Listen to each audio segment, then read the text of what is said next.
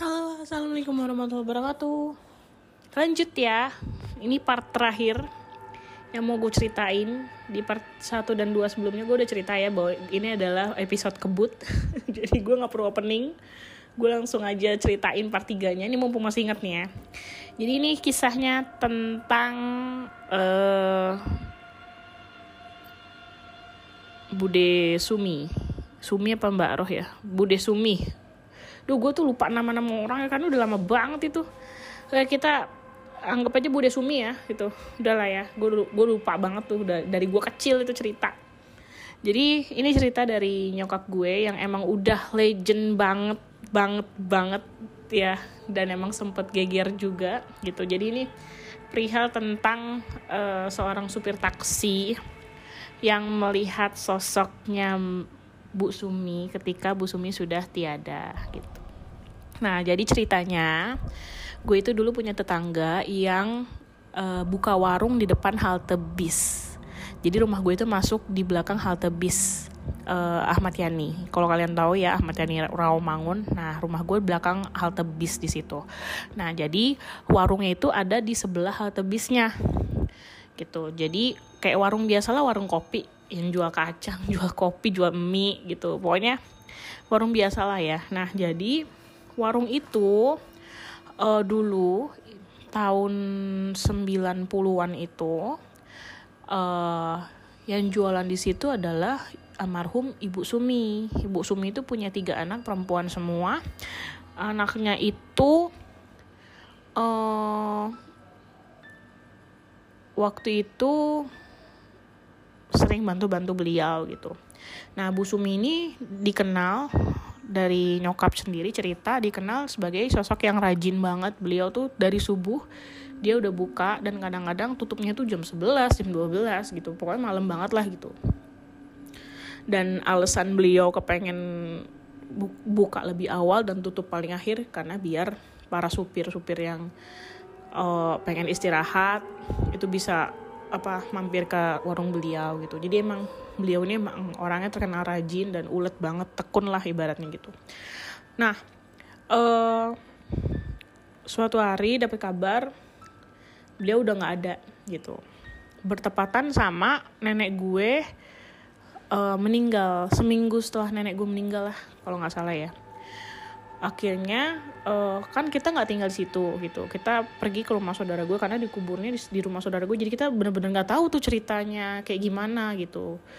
Uh, nah terus pas kita balik ke sana kita dikabarin kalau Bu Sumi udah nggak ada kita agak kaget ya. Terus uh, ya udah gitu. Kita uh, ngelayat dan akhirnya gue tuh sebenarnya jujur ya gue tuh sebenarnya kalau cerita kayak gini itu tuh merinding tau nggak? Ini jujur ya gue tuh uh, di balik ini semua di balik proses rekaman ini jujur banyak banget hal-hal yang mengganggu uh, tuh kan tuh kan bunyi kan banyak banget hal yang mengganggu gue kayak barang bergeser ada barang jatuh terus ada kabel jatuh gitu. Jadi bener-bener gue kayak kayak ngundang mereka banget gitu. Tapi ya udah. Gue nya deg-degan sebenarnya jujur ya kalau bisa dipilih gue lebih takut sama maling dibanding sama setan. Tapi kalau misalkan uh, mereka lebih ekstrim gue juga lebih takut gitu. Jadi ya udahlah Bismillah aja ya. Ini dari tadi tuh ada gangguan-gangguan kayak gini gue cuman bisa sabar aja sih. Kalian mungkin nggak denger ya tadi tuh ada kayak apa ku apa kerdus nih kerdus ini nih. Bukan kerdus sih apa sih? Kandang kucing ini. Kargo itu gerak gitu. Gue lagi cerita jadi agak-agak males tuh padahal nggak mungkin kan kandang kan berat angin tuh nggak mungkin bisa nggeser ini gitu. Tapi udahlah ya Bismillah Bismillah Bismillah. Ya lanjut ya. Nah udah tuh kita tahu nih Bu Sumi Bu Sumi itu meninggal. Uh, ya sudah gitu. Akhirnya nyokap itu ceritain sama tetangga. Jadi pernah ada kejadian. Tiga hari setelah Bu Sumi meninggal itu uh, supir taksi katanya ya supir taksi itu datang uh, ke warungnya Bu Sumi gitu. Ke warungnya Bu Sumi biasa dan ada Bu Suminya di situ gitu. Tapi mukanya pucat gitu. Nah uh, beliau itu ng ngelayanin biasa gitu. Terus dia beli kacang juga. Nah besok paginya uh, yang supir taksi ini dikabarin lagi sama anaknya ibu udah nggak ada. Masa iya sih? Ada ibu. Nggak ada ngaco. Orang udah meninggal tiga hari yang lalu gitu. Uh, supir taksi itu keke bilang enggak kok orang saya beli kacang. Ini ada kacangnya nih saya bawa gitu. Terus ya iya benar. Jadi di kantong bapak itu di kantong supir taksi itu ada emang ada kacang gitu. Karena kejadiannya kan sehari sebelumnya gitu uh, pokoknya geger deh. Dan ternyata bukan cuma supir taksi itu doang yang ngalamin gitu. Ada beberapa orang yang juga pernah ketemu ibu Sumi itu lagi beberes lagi mau tutup gitu gitu. Jadi kebayangan creepy-nya lagi mau mau lagi mau tutup gitu lagi cuci piring katanya. Ada yang lihat kayak gitu. Cuman dan pernah juga gue lihat uh, pada saat malam-malam gue pengen ke rumah saudara gue tuh kan merinding. Ah merinding cuy uh gue paling males deh kalau kayak gini. Nah pernah saat kejadian gue lagi malam-malam ke rumah saudara gue itu kan kita naik uh, metro mini ya zaman dulu tuh. Nah gue nunggu di halte itu dan gue ngeliat sendiri bu suminya dia masih pakai kemben kayak sehari-hari dia lagi mau tutup toko. Bener-bener tapi mukanya pucat gitu. Dan dia cuma duduk aja biasa gitu di warung itu gitu. Dan ya urban legend itu sampai anaknya gantiin udah mulai hilang sih udah mulai nggak ada lagi sih Bu Sumi. Tapi gue juga nggak tahu ya mungkin itu jin yang menyerupai atau mungkin ya nggak tahu lah Allah alam gue juga nggak tahu. Tapi yang jelas itu di depan jalan raya ya.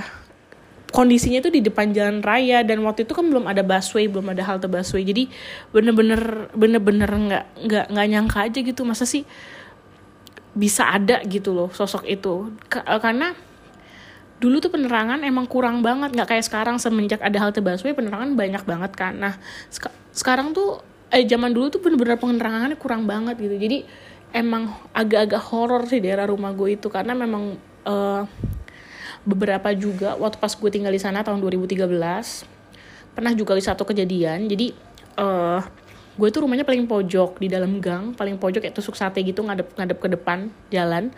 Nah gue itu dulu tinggal sendiri gitu karena gue kepengen nempatin rumah nenek gue. Itu sebenarnya rumah nenek gue gitu. Terus akhirnya gue tinggal sendiri di sana gitu. Nah pada satu waktu ada uh, orang yang mau jahat ke gue. Ini berdasarkan kata tetangga gue sendiri ya. Jadi ada orang mabok pengen masuk rumah gue. Tapi tiba-tiba dia uh, dia kabur gitu. Terus dia uh, mecahin apa? Mecahin botol minumannya itu di depan pagar rumah gue gitu. Gue baru ngeh pas gue ke warung. Gue tanya sama tetangga gue pak ini ada pecahan botol. Kemarin malam emang ada apa ya? Gitu. Oh iya kemarin ada nggak tahu tuh ada anak laki apa lagi mabok. Terus dia lihat rumah uh, lihat rumahnya Lisa pengen masuk kali atau gimana tiba-tiba dia ngibrit. Ngomong ada pocong ada pocong ada pocong gitu. Dan memang ya memang ada. Jujur aja gue tuh emang sering ketemu sama hal-hal yang dulu ya. Dulu tuh sering banget ketemu sama hal-hal kayak gitu. Bahkan dulu ada makhluk. Kalian tahu nggak sih film Goblin? Goblin ya? Goblin atau apa sih? Yang itu yang kupingnya panjang rancip itu. Nah itu tuh dulu sampai ada makhluk kayak gitu hinggap di atas pagar rumah gue bayangin. Di pagar rumah gue itu kan ada sisa corong ke atas gitu loh. Tapi dikasih kaca gitu. Jadi orang nggak bisa manjat gitu dan itu tuh dia nengger di situ. Itu lama banget dia setiap malam dan itu bener-bener iseng totally totally iseng banget sampai gue tuh kadang-kadang kesel sendiri gitu. Kadang dia tuh suka ngetawain gue suka cekak cekikik gitu nggak jelas gitu. Dan juga banyak banget uh, sosok gue nggak bisa nyebutin ya. Pokoknya Miss K gue nggak mau nyebutin karena gue takut dia dateng. Miss K sosok Miss K yang emang sering banget muncul sekitar dua apa tiga dan pernah juga lima karena kondisinya uh, itu tuh parah banget gitu. Nanti deh gue tuh nggak bisa nge-share sih ya karena belum nggak ada fotonya juga gitu. Tapi jujur aja sekarang kondisi rumah gue yang sekarang tuh parah banget gitu. Udah nggak gue tempatin lagi kan gitu. Jadi emang cukup angker sih lokasi di situ gitu.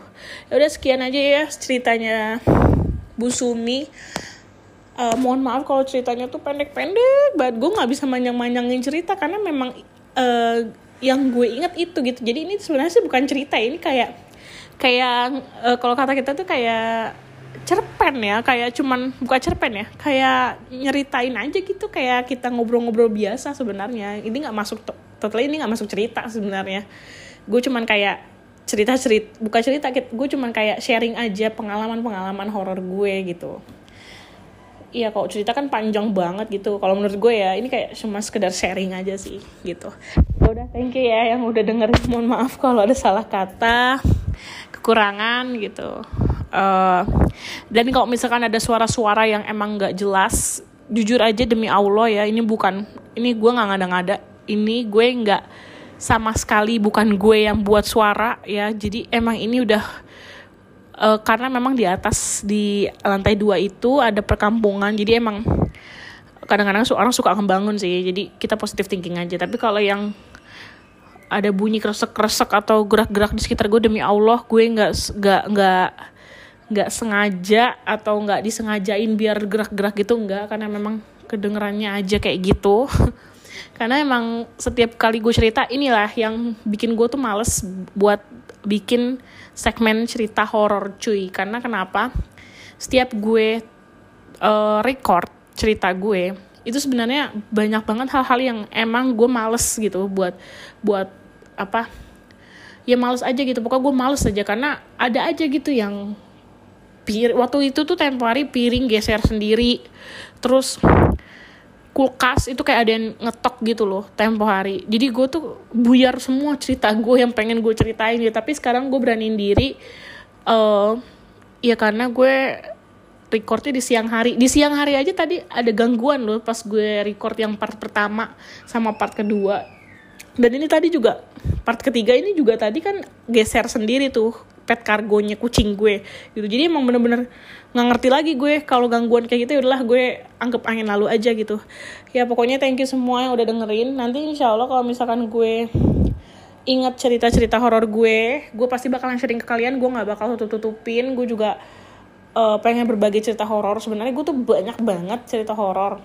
Tapi eh, nggak uh, tahu ya semenjak di Rukiah semenjak gue jalanin rukiah gue tuh di rukiah tuh udah berapa kali ya? Ada kali tujuh kali. Karena memang pertama gue pengen berhenti yang namanya bisa ngelihat hal yang kayak gitu.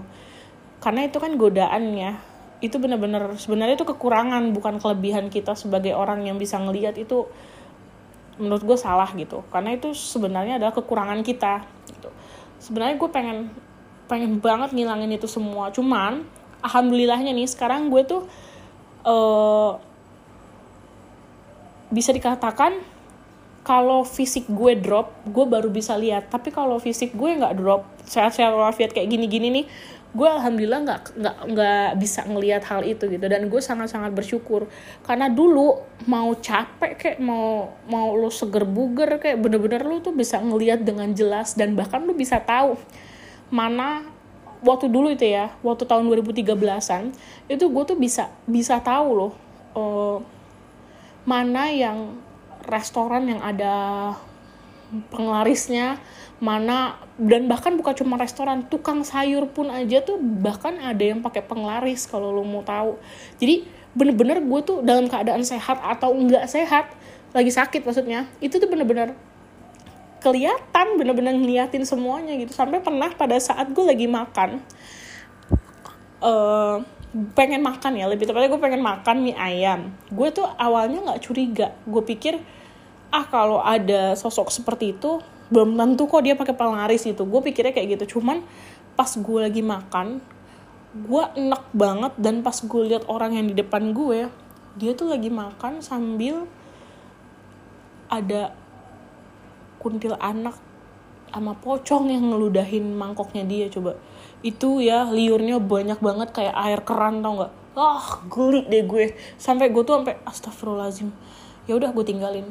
Gue tinggalin tuh tuh mie ayam. Karena gue nggak tahu kalau ternyata oh ada gitu. Ternyata orang tuh make gitu. Dan gue juga nggak ngerti ya kenapa mereka harus kayak gitu segitunya dalam mencari rezeki gitu ya mungkin karena banyak pesaing atau gimana gue juga nggak ngerti ya. Tapi yang jelas alhamdulillah ya sekarang gue udah nggak bisa lagi ngeliat kayak gitu.